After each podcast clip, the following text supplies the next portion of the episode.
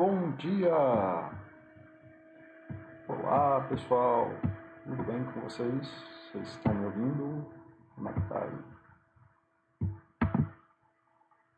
Alô, alô, som!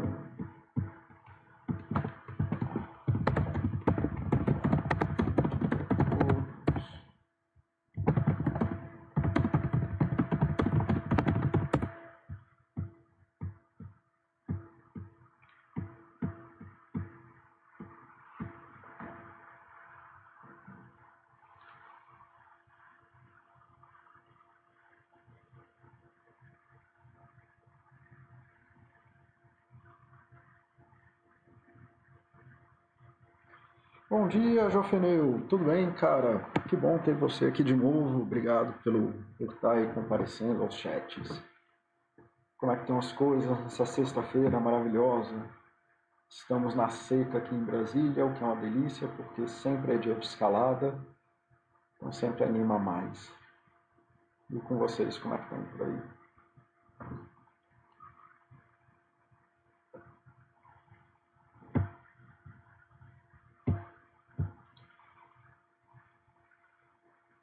Ah. E cara, pessoal, hoje eu resolvi trazer o tema de autoconhecimento para vocês. É, aí de novo numa perspectiva psicológica e sempre tentando é, entregar alguma coisa que ajude vocês a, a se monitorar, a se perceber melhor e atuar um pouquinho melhor na vida. E autoconhecimento é uma daquelas coisas mágicas que que o pessoal sempre fala, fala, fala, mas ninguém nunca explica direito o que, que é.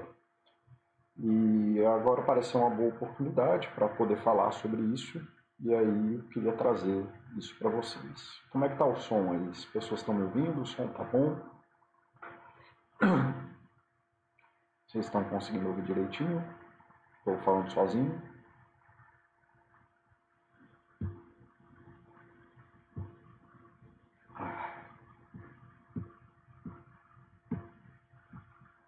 Bom, eu vou falando aqui então, aí qualquer coisa eu volto para o começo. Ah, deixa eu começar aqui a apresentar. Então a importância do autoconhecimento, né?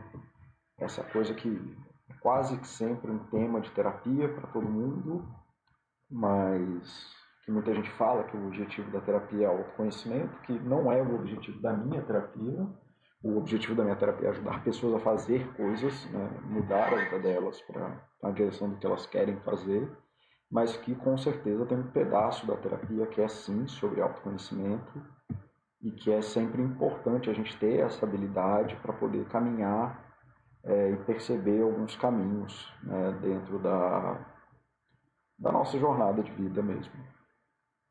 E antes de definir autoconhecimento, né, sempre que vocês verem uma palavra autoconhecimento, autocontrole, auto qualquer coisa, é muito importante vocês definirem o que é a palavra sem o auto. Né? Então, o que é conhecimento, e aí o auto é só você fazendo para você mesmo. Tá? E aí, nesse sentido, é, vamos tentar definir aqui para o propósito do chat o que, que é conhecimento, o que, que pode ser conhecimento e para esses propósitos de saúde. Então, conhecimento basicamente é você saber descrever alguma coisa, tá? Então, conhecer nessa perspectiva, que não é a única, mas é a que eu estou usando aqui, é uma habilidade de comunicação, tá? É você saber falar sobre alguma coisa. Você saber descrever processos das coisas, descrever você, no caso do autoconhecimento, descrever o que seu filho faz, né? Você conhece seu filho à medida que você descreve para os outros e para si é, mais coisas dele. Você conhece a tua esposa à medida que você descreve uma, o funcionamento da tua esposa, como ela age, como ela deixa de agir. Né? Quando você conhece uma pessoa, você precisa ver ela agindo no mundo para poder falar, ah, então você faz as coisas dessa forma, você pensa assim, você pensa assado. É... Deixa eu ver se eu consigo aumentar um pouquinho aqui o som, já que ver aí se melhorou um tanto. Então é isso, assim, conhecer é precisar, é, quando você age atento e aprende dentro dessa atenção, então exige uma coisa da tua atenção visual, auditiva, é, procedural sobre aquilo que você está fazendo, sobre aquilo que os outros estão fazendo, e vocês passam a descrever as sutilezas dos objetos. Tá? E aí eu trouxe essa figura, que é uma figura de uma arte abstrata, e que a gente pode falar, né, assim, que para, por exemplo, uma criança que vê uma arte abstrata, ela não vai ver sentido no desenho pela própria definição do desenho, né? Então é um desenho que não tem significado, é um desenho que não tem é, sentido, é um, é um desenho que não tem forma. E aí as, você pode falar assim, muita gente fala, né? Ah, mas para que arte abstrata? Para que serve arte? Arte abstrata nem é arte. E mas aí quando você conhece sobre arte, começa a compreender da onde veio o abstracionismo, por que, que foi assim, por que, que o pessoal começou a abrir mão do realismo ou abrir mão da pintura realista, né, da, da pintura representativa, você passa a conhecer coisas e passa a ser capaz de descrever processos do artista, processos daquele quadro, processos daquela arte que você não era capaz de conhecer antes. Então, quando você conhece alguma coisa, você é capaz de descrever as sutilezas, os processos, os comos, os porquês das coisas. E ter conhecimento basicamente é isso, né? Uma forma bem simples de explicar, é, um, é bem voltado para isso. Então, o que, que seria o autoconhecimento? Né? Continua sendo saber descrever, só que em vez de só saber comunicar os processos no mundo, é saber comunicar para você e para os outros sobre você. Tá? Então, é uma coisa que você passa a descrever os próprios processos que você vive, as próprias situações que você vive, as emoções que você tem, se você está com fome, se você está com sono, se você está cansado, é, naquilo que você é bom, naquilo que você é ruim, naquilo que você tem dificuldade, naquilo que você tem potencialidade, né? e demanda atenção ao objeto, né? que nem é a coisa do conhecimento, só que nesse caso é a sua existência. Então você vai descrever pedaços da sua existência para as pessoas.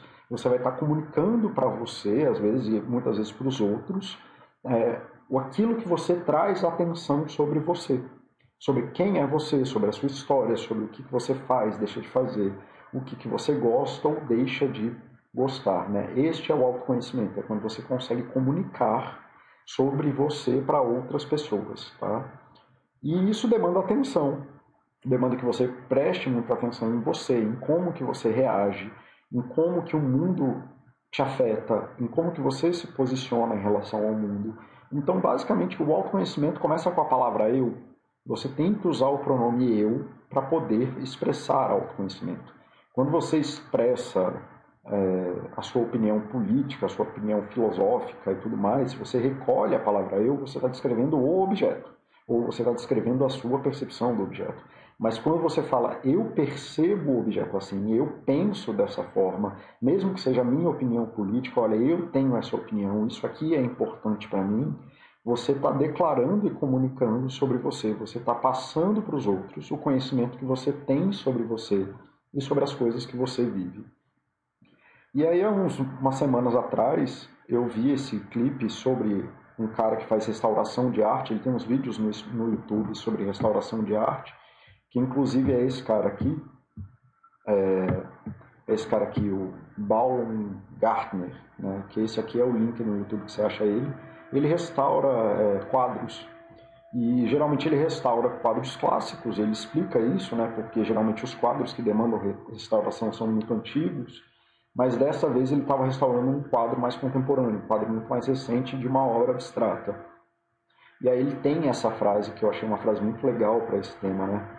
Se você é um espectador e vai a uma pintura e é uma pintura narrativa, né, que é uma pintura que está representando alguma coisa, você olha para ela e não consegue derivar alguma coisa dela, então talvez não haja nenhum valor naquela pintura. Mas se você for uma pintura, a uma pintura abstrata e não puder derivar nada dela, não puder derivar dela algum valor, talvez não haja nenhum valor em você. Talvez a parte que está faltando esteja em você, porque a abstração requer, um, requer que tanto o artista crie algo como um espaço quanto algo como um espaço quanto o visualizador ceda esse espaço para participar da criação desse conteúdo. E o que ele está falando isso, eu não sei se ficou muito filosófico e tal, mas o que ele está falando aqui é que justamente porque não, na pintura abstrata não tem formas, a, pintura abstrata não tem um tema, não tem uma narrativa nela mesma, não tem uma pessoa, não tem uma paisagem, é, para você vivenciar uma pintura abstrata, você precisa se colocar, você precisa falar sobre quem é você naquela pintura. Sobre quem é você percebendo aquela pintura, quais são os sentimentos que aquela pintura te traz. Mesmo que seja de não faz o menor sentido, isso aqui não traz, mas se é isso, a pintura abstrata cumpriu aquela função. Né, de você falar, isso aqui não gosto, isso aqui não, não me traz nada. Mas esse não trazer nada diz muito mais sobre você do que sobre a pintura. E quanto mais você se conhece, inclusive mais você pode preencher esses, esses espaços vazios do mundo e explicar a sua posição sobre esses espaços vazios. Você pode falar sobre né, como muito do mundo é incompreensível para a gente, a gente de fato não sabe por que, que as coisas acontecem, a gente não sabe como elas acontecem, é, a gente não sabe, a gente tem pouquíssimo controle sobre o mundo. Na verdade, a sociedade é organizada e dá esse controle, mas a gente não tem controle sobre essa sociedade organizada. E a gente fica ocupando psicologicamente esses espaços. E muitas vezes a gente traz esses espaços, como eu te falei, discutindo política e falando sobre a política, né, e querendo fal falar dessa organização da política. Mas o mundo é abstrato para a gente, a gente não tem um conhecimento do mundo suficiente para poder fazer declarações é, impositivas. Então, muitas vezes, a gente precisa colocar a gente no mundo, né, fazer descrições de como a gente se sente em relação a essas abstrações de mundo, como é o quadro dessa, como é o caso desse quadro abstrato aqui, e aí a gente precisa fazer essas colocações, só que a gente faz falando do mundo, mas na verdade a gente está falando da gente. E essa é uma frase muito forte do Baumgartner, que ele está falando isso, cara, se você não consegue, se você vê uma, uma confusão no mundo, se você vê uma coisa complicada no mundo, se você está num momento de ansiedade, se você está num momento de tristeza, felicidade, se você está vivendo as coisas que o humano vive, e você entrou nesse espaço onde você não sabe falar o que está falando, mas não sabe falar nem de você, talvez o problema não seja das coisas do mundo, talvez a ferramenta que esteja faltando é algo em você. Você está se retirando é, desse lugar super importante que é de a gente poder se posicionar e comunicar para as pessoas em volta da gente qual é o espaço de existência que a gente tem de poder falar, cara, eu não, nem sei por que, que eu estou ansioso, mas eu estou muito ansioso com o meu trabalho, o meu chefe falou de tal forma, assim, assim, assado, isso me incomoda muito, eu estou vivendo essa situação de preocupação, isso é terrível para mim, eu não estou conseguindo lidar com isso, do mesmo jeito que a gente faria com uma arte abstrata, de pegar um quadro desse, às vezes eu vejo alguns quadros abstratos, eu gosto muito de ir a museu, quando eu viajo, prioritariamente eu vou em museu, é geralmente a primeira coisa que eu faço, ou a primeira coisa que eu mapeio para fazer, é, às vezes não dá para ir no primeiro dia, mas eu sei que eu vou no museu em algum momento. E eu acabo é, vendo esses quadros abstratos. E é impressionante o tanto que uma, um quadro sem forma consegue arrancar tantas emoções de mim. É, ver os quadros do Pollock, né, que são quatro painéis gigantes, assim. É, muitos dos painéis dele são gigantes. Eu posso passar muitos minutos olhando aquilo e sentindo o que aquilo me traz.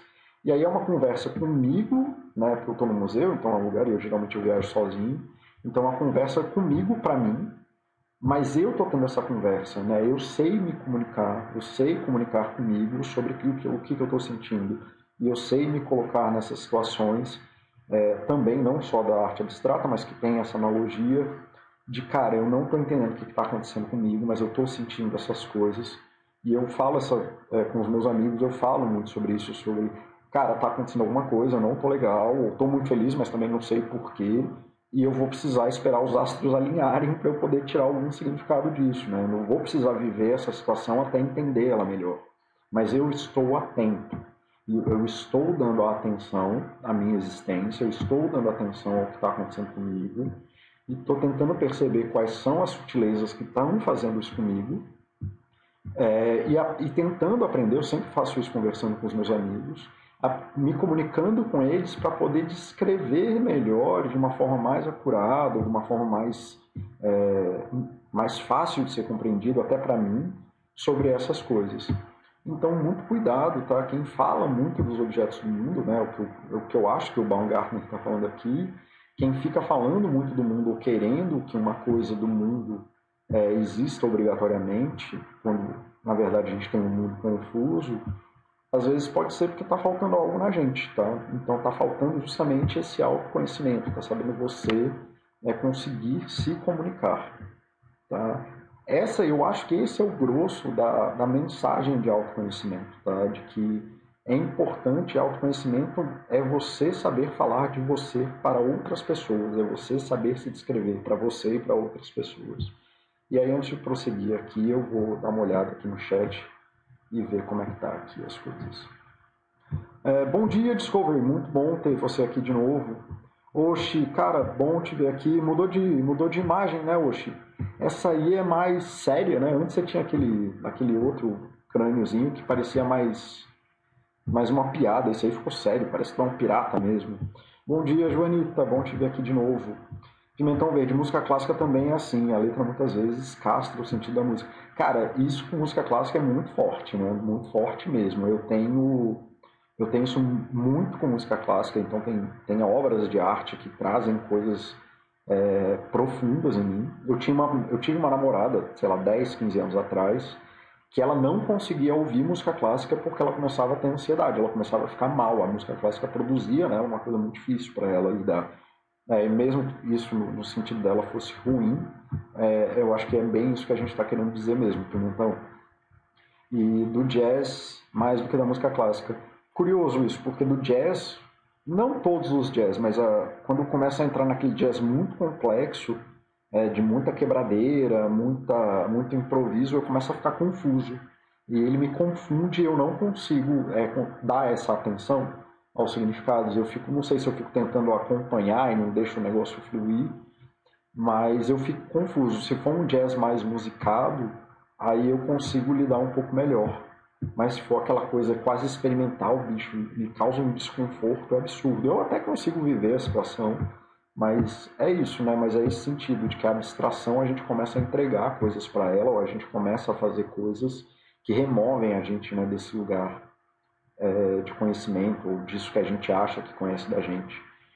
Tá? Mas é bem nesse sentido, então você está certinho aí, a música também pode ocupar esse espaço. É... Então, assim, e aí dentro dessa perspectiva de que é importante a gente falar sobre a gente, saber falar sobre a gente, tem dois tipos de autoconhecimento, assim por dizer, talvez existam mais, mas por propósito aqui do chat, eu quis que só existissem dois. É, então é um autoconhecimento da sua história, tá?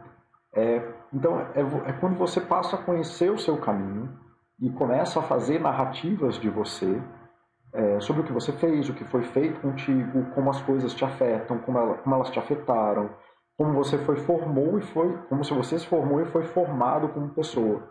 É sempre lembrando dessa coisa que eu falo do biopsicossocial.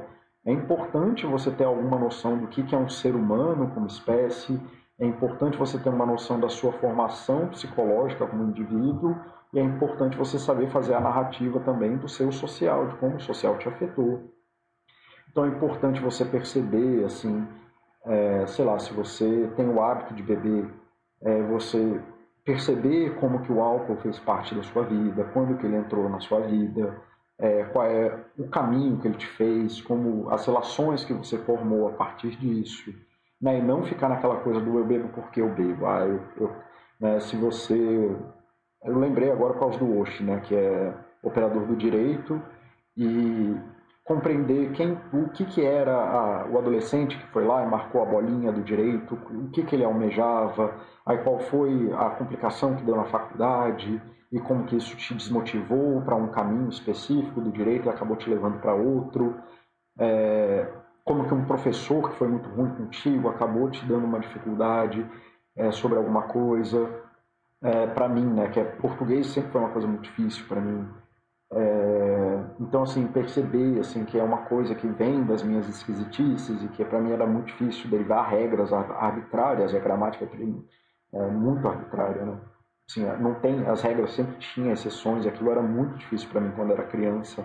A matemática já era mais fácil, porque era sempre 2 igual a 2, então eu lidava melhor com aquilo.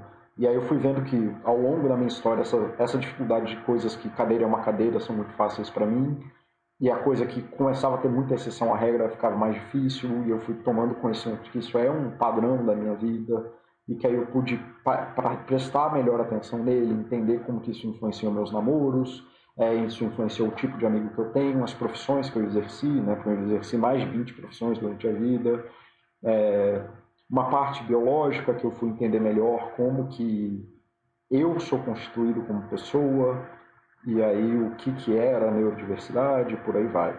É, então assim, é, então eu saber fazer essa narrativa permite que eu entenda melhor os caminhos que eu fiz, permite que eu acolha melhor, permite que eu comunique para os meus pares, ah, Paulo, mas isso é muito esquisito. É, cara, eu sou esquisito, mas tem isso, isso aqui na minha vida, minha vida foi assim, assim, assado, levou para esses, esses caminhos. É, tô, tem problemas que eu ataco, que eu já tentei resolver dessa forma, não deu certo, alguns eu resolvi assim, outros resolvi assado. É, então, assim, inclusive eu não tenho só uma forma de falar sobre isso, eu não tenho uma narrativa. Eu tenho diversas, diversas formas para narrar minha história. Eu sei falar da minha história de diversas formas e diversos ângulos e para públicos completamente diferentes. E a forma que eu falo com os meus melhores amigos é muito diferente da forma que eu estou falando com vocês, que são narrativas muito pontuais sobre elementos da minha vida, enquanto com os meus amigos eu, eu abro muitos detalhes do meu sofrimento específico, de quais são as minhas dificuldades muito mais graves, né? assim, o que, que me traz muito sofrimento. Então eu tenho, a palavra empoderamento mesmo, né? eu tenho um empoderamento muito forte da minha história para poder falar sobre ela e ser compreendido, né? voltando lá na definição de autoconhecimento, no lugar que eu ocupo de mundo. Por que, que eu virei psicólogo? É, por que, que saúde e ajudar os outros é importante para mim? E por que, que eu faria isso independente de ser psicólogo, que é uma coisa que eu faço é, de um jeito ou de outro? E eu sei dar atenção aos fatores que são relevantes da minha história, dependendo do que, que eu estou querendo comunicar para o outro. E eu sei usar a minha história como narrativa, né, como ferramenta daquilo que eu estou precisando no momento. Tá? Então, você ter esse autoconhecimento, ele permite que você seja compreendido de uma forma melhor, permite que você se comunique de uma forma melhor, permite que os outros ajam com você de uma forma melhor.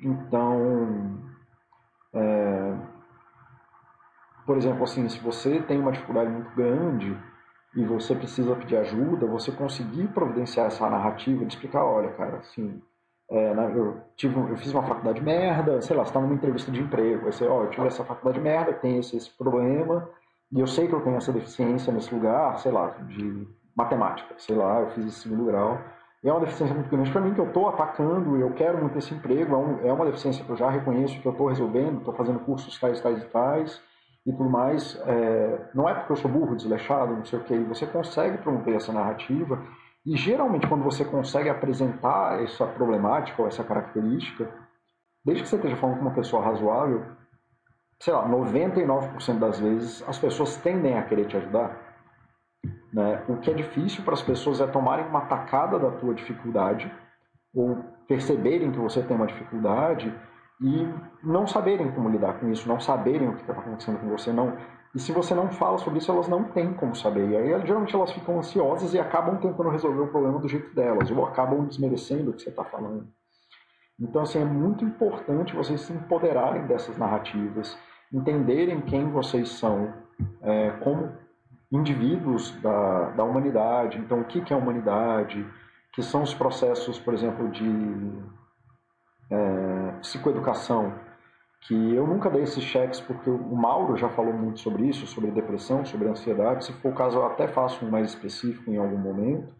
Mas como o Mauro fala, a função da ansiedade, que a ansiedade é protetiva para o ser humano, é o que mantém a gente em alerta, então, a ansiedade não é uma coisa. Né? Muitos pacientes chegam assim: ah, Paulo, eu quero parar de ser ansioso. Aí eu tenho que explicar: se eu tirar a ansiedade de você, você morre.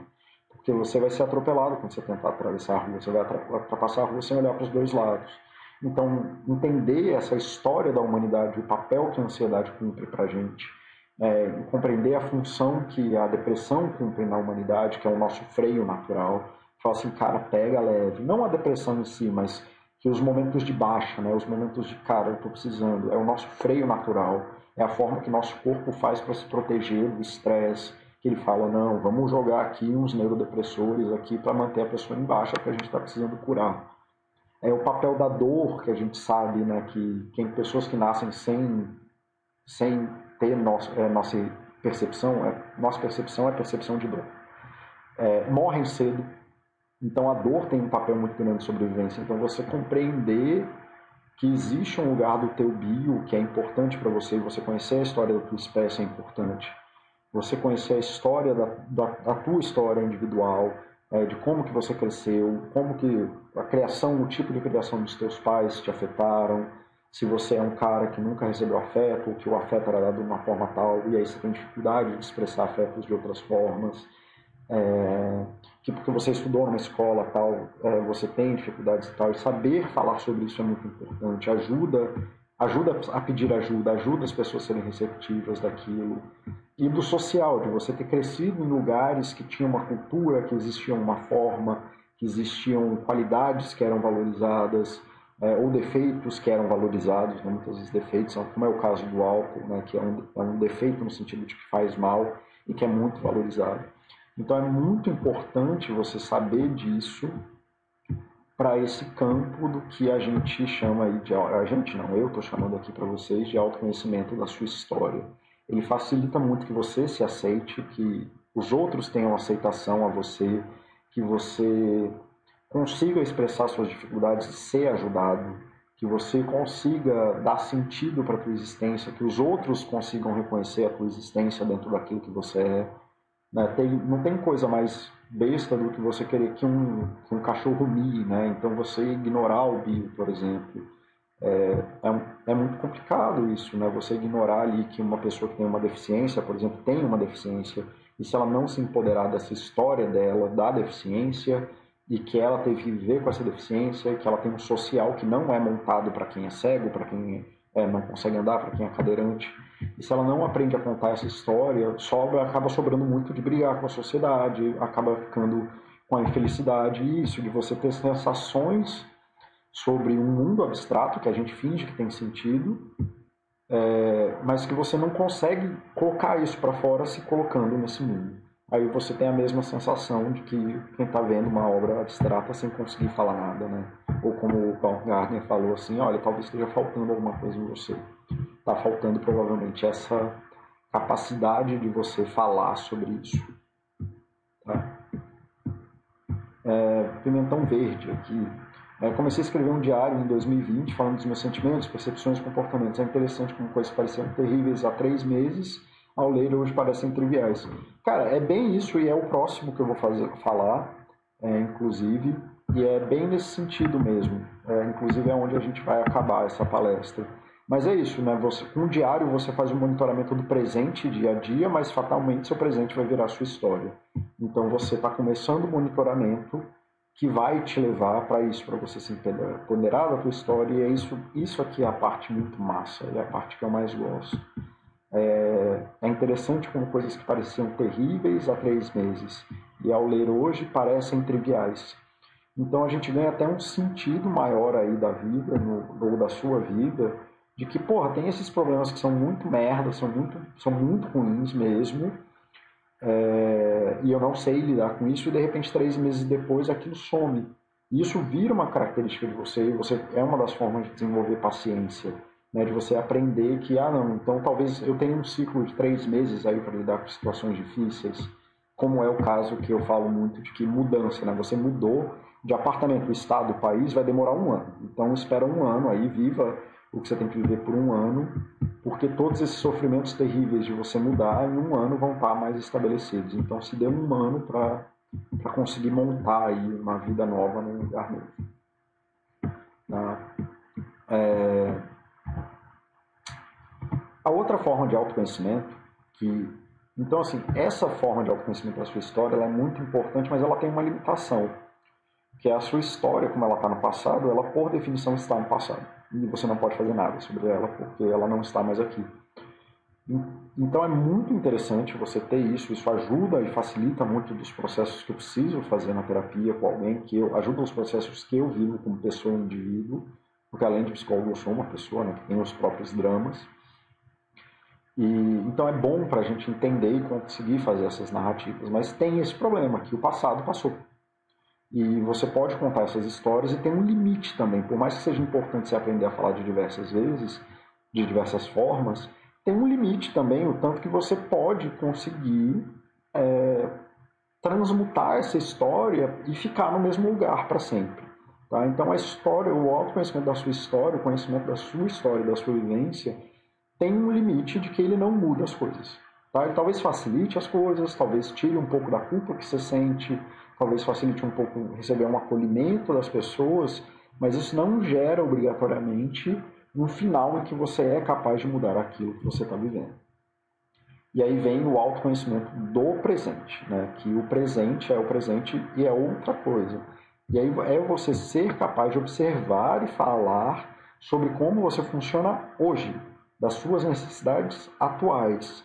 É você conseguir mapear as coisas que produzem coisas em você, que o, o termo que é muito usado é gatilho, apesar de eu não gostar tanto dele, é, mas que é conseguir perceber, ah, isso aqui é um gatilho de felicidade, isso aqui é um gatilho de fome, isso aqui é um gatilho, né? Então, quando eu estou em volta dessas coisas, eu sinto tais e tais coisas, que não é tão diferente do que a obra de arte. Oh, esta obra de arte me dá gatilhos de tais e tais sensações. Então, quando eu vou para uma, quando eu tenho uma reunião de trabalho, eu percebo que isso é uma coisa mais fácil, é o lugar que eu me faço, porque aí eu consigo é, expor as minhas opiniões e consigo gerar resultados. Né? Então, tem uma, uma, uma ligação muito forte com as suas expectativas de futuro. Você, quando consegue mapear bem, você também mapeia quais são os seus potencializadores.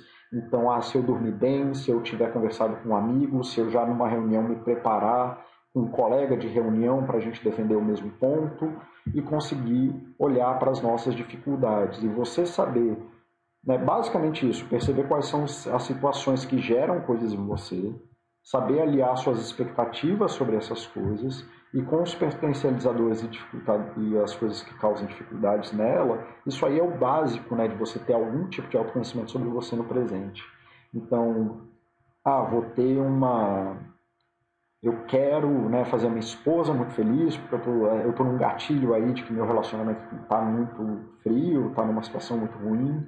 Então, a minha expectativa é que eu tenha uma situação melhor é, eu quero fazer uma situação diferente, então quais são os potencializadores dessa situação, né? o que, que eu consigo fazer que é muito bom, o que, que eu consigo fazer que é mais difícil, como é que eu não caio nas armadilhas do desespero, né? porque às vezes gatilhos de relação geram uma situação de desespero, que nem aquela ideia brilhante da pessoa que toma o pé na bunda e decide que vai casar e compra um anel de noivado.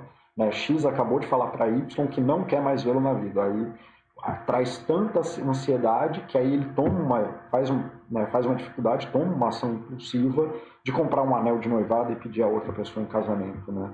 Então, assim, tem uma a expectativa dele é estar junto, mas aí ele está tão perdido naquilo que ele gera mais dificuldade do que é, do que coisas boas para ele. E esse autoconhecimento do presente, de você ir percebendo momento a momento e mapeando no presente quais são essas coisas, te dá uma compreensão do seu funcionamento atual, em relação ao seu presente, em relação às coisas que você vive hoje.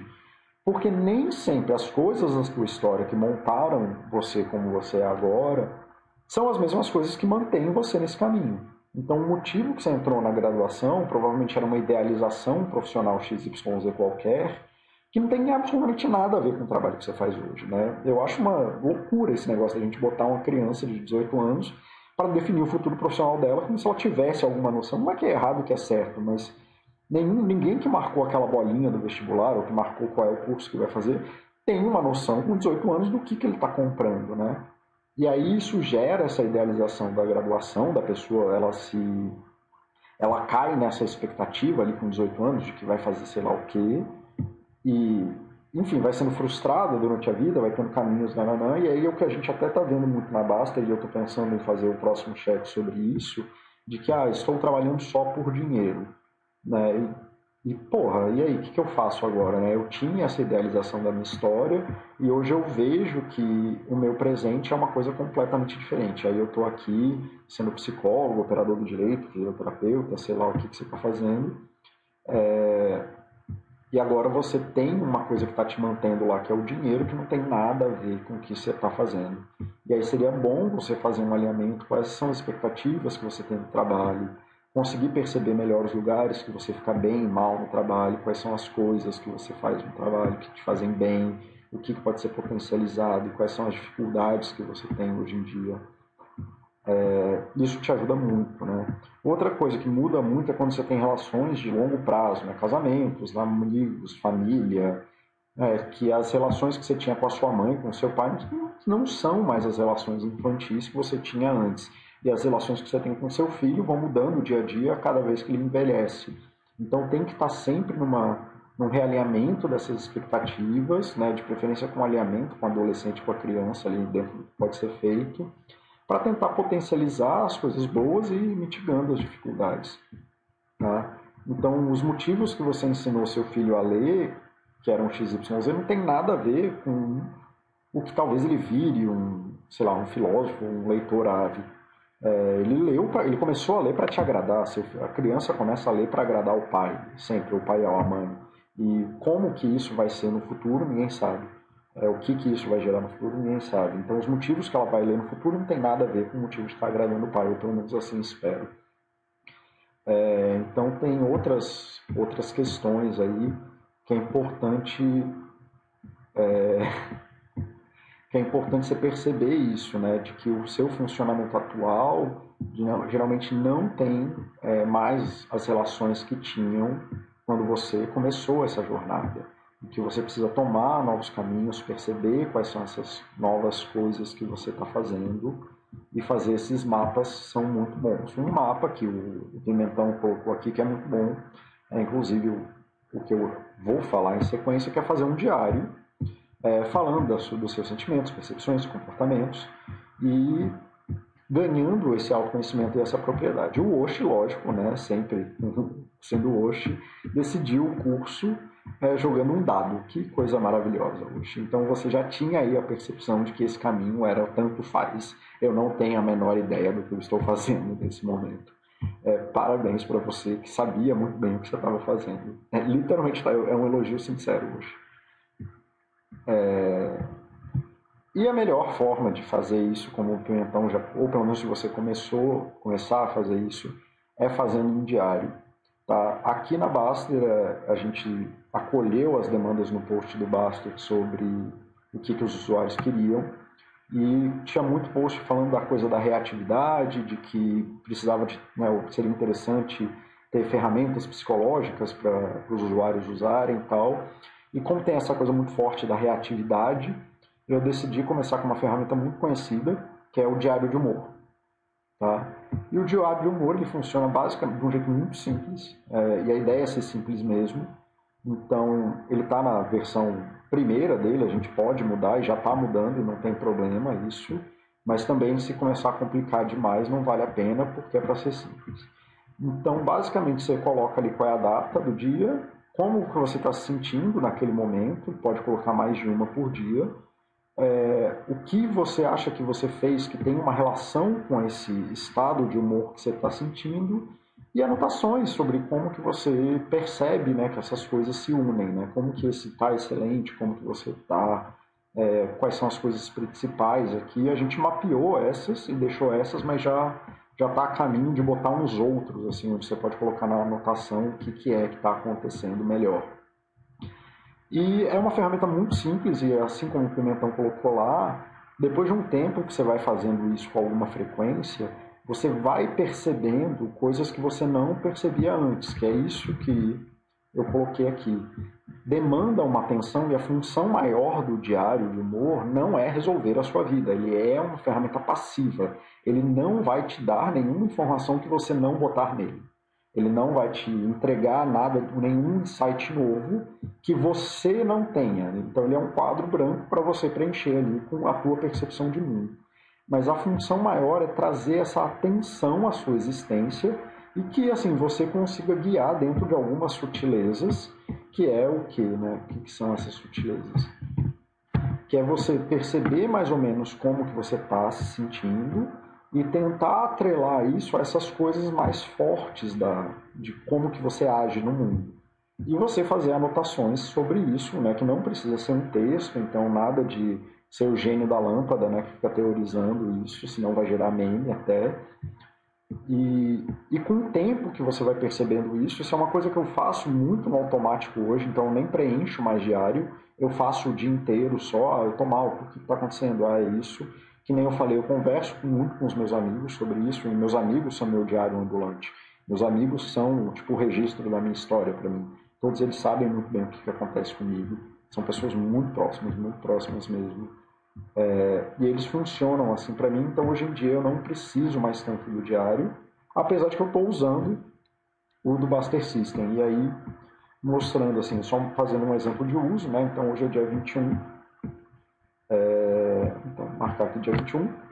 Hoje eu estou bem, o que é bom, tá? Em relação ao que eu estava fazendo. E o que eu estou vendo que está rolando muito é em relação ao trabalho. Eu estou trabalhando, trabalhando bem hoje. Me sentindo bem, bem forte, né? bem, bem presente no trabalho.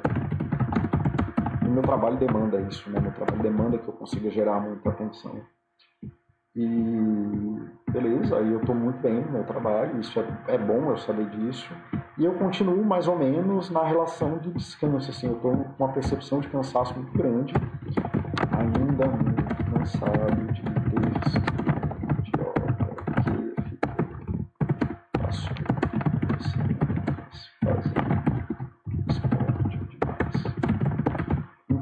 e até o que a gente, que eu vou falar daqui a pouco aqui, é... Tá, tá aqui. É, então eu já tinha até preenchido agora que eu lembrei. E aí, então assim, eu comecei a preencher isso esses dias aqui para poder fazer esse chat. É... na quarta-feira, que é o dia que eu escalo, geralmente é o dia que eu vou escalar na pedra e tudo mais. Eu não consegui escalar, não, tava, não fiquei horrível, não fiquei mal, mas assim, eu não estava conseguindo render, eu pegava nas agarras e não conseguia, não sentia o corpo respondendo fiz força, fiz coisas que geralmente eu não tinha feito, fiz coisas novas que eram superei desafios, mas ainda assim é, escalada tem muito a coisa de falar que você está forte é, e é isso assim de que você está ficando forte, né? É, mas não forte de força, mas está conseguindo força. E eu estava sentindo que eu estava fazendo força, eu não senti que eu estava forte, eu senti que eu estava fazendo muita força. Então é isso. Aí eu já coloquei que eu estava mais ou menos e que a semana da a semana anterior cobrou o preço, né? Eu preciso descansar mais. E é isso, eu trouxe atenção para isso. Por que, que eu estou cansado? Por que eu não estou conseguindo fazer as coisas? É, e ao mesmo tempo, tem uma, mesmo com a coisa sendo mais ou menos e tendo sido frustrante, foi excelente, porque a Pri, que é uma amiga minha, que escala comigo, é, lidou muito bem com o negócio de eu não estar tá conseguindo é, lidar bem com essa situação e não estar tá conseguindo escalar. A gente saiu mais cedo da escalada, que era para a gente passar muitas horas e acabou ficando muito pouco. E a compreensão dela foi excelente, me ajudou muito no dia muito difícil que eu estava indo. Aí, beleza. Aí eu já tinha isso em mente, aí um, porque eu já faço esses diários, mas ter que colocar isso aqui é, traz ainda mais essa sensação de atenção, né? De que, ah, tá, é isso aqui que está acontecendo comigo, eu acho que é isso, eu acho que eu preciso descansar mais. Então na quinta-feira eu tive um, um dia mais ou menos, eu ainda estava muito cansado, o descanso também foi mais ou menos, e aí eu comecei a perceber com mais clareza que as duas semanas que eu fiz muito intenso, eu fiz quase 20 horas de esporte nas duas semanas anteriores, 20 na, na anterior da anterior e 20 na anterior. E isso está cobrando um preço de, de eu não estar tá conseguindo mesmo é, render bem. É, então, por eu ter sido um idiota, passou duas semanas fazendo esporte demais, eu ainda não estou conseguindo nem descansar direito. É, mas eu achei umas séries novas que eu estou vendo e isso me ajudou a ficar lá sem ter muita cobrança. Então, assim, ah, pô, a coisa de ter séries e filmes, que já era uma coisa que eu sabia que me ajuda a passar esse tempo difícil, é, me ajudou a descansar mais tranquilo. Aí hoje eu acordei, a descansar é uma bosta, porque eu queria escalar. Então eu vou até mudar esse mais ou menos aqui, porque eu acordei mal, eu queria escalar, mas não posso escalar porque eu tô, ainda estou na, na bagaceira. Então tô mal, descansar é uma bosta. Não gosto de descansar, mas tenho que descansar. Estou muito bem porque hoje é dia de eu vir encontrar com meu filho, isso é sempre muito bem. E aí agora fiz essa nova coisa de que o mal, na verdade, não está nem ficando mais tão mal porque eu estou rendendo muito bem no trabalho. Então, talvez o descanso que eu fiz nas últimas, nos últimos dias é, tenha pago aí alguma coisa. É, e uma outra coisa que eu fiz é, foi. Ah, acabou que eu apaguei aqui, era para ter salvo. Ontem eu saí para jantar, né, que é uma outra forma que eu descanso, então já vou fazer essa inserção aqui também. É, a série segurou bem, mas o, o que me ajudou muito foi conseguir é, sair para jantar com as amigas. com as amigas ontem. Aí saí para jantar com as minhas amigas e isso facilitou muito a noite, assim. Então eu consegui descansar sem ser esse do descansar é uma bosta. É, foi um descanso bem legal, então foi uma noite bem suave e tal. A gente até foi dormir tarde, então é um descanso meio que eu cobri a hora de sono, mas eu acho que eu estava precisando mesmo encontrar com gente é, e bater um papo. E com certeza isso, esse jantar foi uma coisa muito boa para mim e que já me ajudou muito a trabalhar melhor hoje. Tá? Então, assim, é, cara, eu não consigo é, falar o quão importante é fazer esse diário se você acha que não tem um grau de autoconhecimento muito forte. É, e que se você está começando a fazer isso, começando a entrar nessa percepção, ou se você tá, não está entendendo o que está acontecendo com você no trabalho, se você não está entendendo o que está acontecendo com você em relação à tua relação com a tua esposa, com o teu filho, seja com alguma coisa, se você sente, está sentindo aí, não sei se a metáfora colou com vocês, de estar tá sentindo às vezes que você está numa obra abstrata, que você não está conseguindo tirar significado do que está acontecendo com você, ou não está conseguindo falar sobre o que está acontecendo com você, o diário é uma ferramenta muito forte, muito forte. É uma ferramenta que eu uso muito no consultório, é, traz muito benefício para a pessoa em tomar conhecimento de si, tomar controle de si no futuro, de tomar decisões melhores, de conseguir é, se perceber melhor e com isso tomar, virar para a direita, às vezes, porque às vezes só precisa fazer uma viradinha para a direita para poder mudar alguma coisa. É, então não consigo ressaltar para vocês o tanto que é importante caso vocês tenham isso ou queiram desenvolver um pouco mais de autoconhecimento.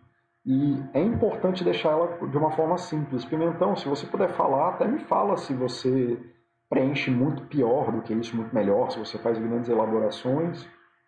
A minha experiência diz que essa quantidade de informação aqui, tipo uma frase, duas frases, é, por sentimento, você pode concatenar, sabe, tipo coisas com as amigas, fiz compras para minha família é, e tudo mais, você pode concatenar essas coisas, não tem problema. Mas é isso, de você começar a fazer essas duas frases a cada vez que você se percebe numa variação de humor, ou quando você percebe que teve uma variação de humor relevante, ela é muito importante. Para quem está aí na, na questão da não reatividade, que foi o que me, me fez escolher, isso é imprescindível. Porque é, é, é brincando disso aqui que você vai falar, porra, eu me frustrei porque aí o cara buzinou para mim, aí você fala, porra, eu preciso, e você vai percebendo o tanto de vezes que isso acontece, aí você vai marcando, tô péssimo por causa disso, tô péssimo por causa disso de novo, fiquei mal por causa disso, fiquei mal, e você fala, é, porra, cara, eu preciso dar um jeito nisso, eu vou aumentar a música, aí um dia você fala, porra, eu consegui lidar bem com isso porque eu fiz aquela coisa diferente. Aí nessa hora é a hora que a vida muda, tá? E você tá atento ao que te faz bem, ao que te faz excelente, ao que te faz mais ou menos, é o que tira você do mal e do péssimo. Você começa a fazer mais desses três e menos dos outros dois. Tá? Deixa eu ver aqui o que, que o pessoal está falando e, e ver aqui o feedback. Tá? Eu provei várias disciplinas, algumas por falta, inclusive, da para barriga, é, quase todo, um desencanto total. Até que peguei gosto, sei lá por quê. É isso, hoje. Se a gente entra por um motivo, aí desanima porque é uma merda, e aí depois de repente pega gosto. É, isso, né? É, acho que às vezes é, a gente acaba criando um encanto. É isso, a gente fica lá mesmo e a, gente acha alguma coisa boa, a gente começa a dar significado para essa coisa abstrata. É bem isso mesmo que eu estou tentando comunicar hoje. Uma dúvida, Paulo, uma vez que a pessoa identifica o padrão diário, como conectar isso com o histórico de vida da pessoa? Quer dizer, como entender esse autoconhecimento do gatilho? É, cara, não é uma coisa que obrigatoriamente vai ter uma conexão, a gente gosta de dar essa conexão, mas nem sempre tem. É, e você pode começar a perceber assim, ah, eu fico ansioso é, sobre... Por exemplo, eu já falei aqui algumas várias vezes que eu, eu dirigia, tipo, eu não sei como eu tenho carteira ainda, é, mas eu não merecia ter carteira, não. É, eu era uma pessoa super irresponsável no trânsito, tal, tô vivo por milagre, e aí, de novo, se você quer, tem problemas no trânsito, é muito importante você prestar atenção no autoconhecimento do presente, porque você vai mudar no presente. Mas também foi muito importante para mim olhar assim que meu pai era uma pessoa muito irresponsável no trânsito. Meu pai sempre dirigia, né, se meteu em vários acidentes de trânsito, quase morreu algumas vezes. Então, que essa é a formação que eu tive, de que era razoável né, você estar tá quebrando as leis de trânsito. É, e que isso era valoroso na, na minha família, né? pelo menos na minha relação com ele. Era valoroso a gente andar rápido de carro, era valoroso é, fazer merda no trânsito. E isso faz parte da minha história também. Aí tem uma outra parte que é, até por talvez, não sei como que elas se relacionam diretamente, eu tenho muito cuidado em fazer essas causalidades, hoje. Mas assim, até porque eu já tinha essa predisposição, assim por dizer, fui achando amigos que também davam valor para isso, amigos que viviam falando das merdas que faziam no trânsito, e que fazer merda no trânsito era um valor importante para manter essas amizades e tal, e tal, Ah, tá, então assim, é, de uma forma ou de outra, fazer merda no trânsito foi importante para me conectar com as pessoas que fizeram parte da minha vida. E ok, tá, isso não é uma coisa legal, não é uma coisa esperta, não é uma coisa boa, mas foi assim.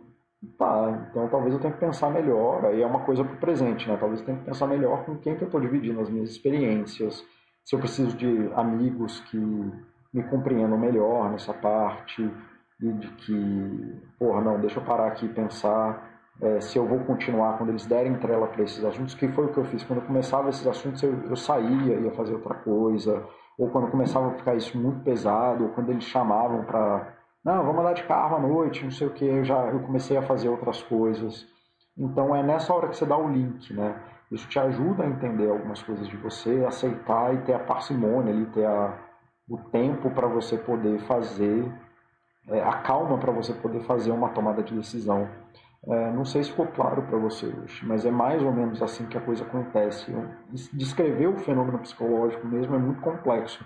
Então eu preferi contar para ti como que funciona para mim, um exemplo. Se tu precisar de mais algum detalhe aí, você me avisa que eu que eu tento conectar isso aí de uma forma melhor para ti, tá? É... Mas é isso, a função do autoconhecimento histórico é mais de te dar esse espaço de calma para você parar de se bater, parar de se culpar, parar de se excluir das suas relações, parar de fingir que não é sobre você, de você conseguir olhar para qual é a perspectiva que o mundo te deu e como que você está se relacionando com essa perspectiva que te foi dada. Isso ajuda na tomada de decisão, mas isso não é a tomada de decisão. A tomada de decisão é uma coisa que você tem que olhar para o presente e fazer decisões no presente. A tua história, por mais sofrida que seja, ela não justifica é você fazer atrocidades, né? Não, não, ninguém, a gente não vai, é, não é papel da psicologia isentar alguém de um crime porque ele teve uma história difícil. A gente pode ajudar a pessoa num caminho de recuperação, num caminho que faça que seja mais alinhado com a saúde. Mas é a história de ninguém isenta ninguém de fazer uma decisão diferente hoje. É...